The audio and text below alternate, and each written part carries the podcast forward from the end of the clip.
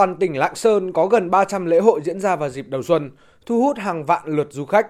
Để các lễ hội diễn ra an toàn, cùng với việc tăng cường đảm bảo an ninh trật tự, ban tổ chức và lực lượng chức năng đã chủ động phương án, phối hợp với các đơn vị liên quan thường xuyên đi kiểm tra, nhắc nhở các hàng quán, đồng thời tăng cường tuyên truyền về vấn đề an toàn thực phẩm cho du khách và người dân.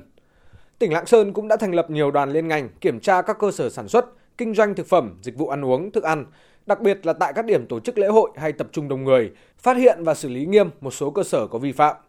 Ông Nguyễn Nam Dũng, Phó tri cục trưởng tri cục An toàn vệ sinh thực phẩm tỉnh Lạng Sơn cho biết, cùng với công tác kiểm tra, lực lượng chức năng cũng tổ chức chỉ đạo và hướng dẫn các đơn vị y tế cơ sở tăng cường công tác tuyên truyền, nâng cao kiến thức về an toàn thực phẩm cho người dân, tổ chức ký cam kết đối với các cơ sở kinh doanh dịch vụ ăn uống, thức ăn đường phố theo phân cấp quản lý. Đối với lại các chủ cơ sở kinh doanh này, sản xuất này, dịch vụ ăn uống này, thì cục cũng đã phối hợp với các huyện đấy mở những cái lớp tập huấn hướng dẫn rồi. Thế cho nên là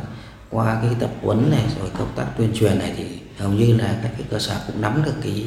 các cái quy định thì người ta cũng nhận thấy là những cái mà mà họ không cải thiện không đầu tư ấy, thì cái mức phạt nó cao hơn là cái cái đầu tư của mình thì họ nắm được cho nên họ cũng không phải là người ta đối phó đâu Lực lượng chức năng cũng khuyến cáo tới người dân, du khách tham gia các lễ hội hãy lựa chọn các đồ ăn, thức uống, các cơ sở phục vụ ăn uống có uy tín, thương hiệu, nâng cao vai trò giám sát, kiểm tra, thông tin kịp thời đến các đơn vị chức năng khi thấy các cơ sở kinh doanh dịch vụ ăn uống có dấu hiệu vi phạm an toàn vệ sinh thực phẩm.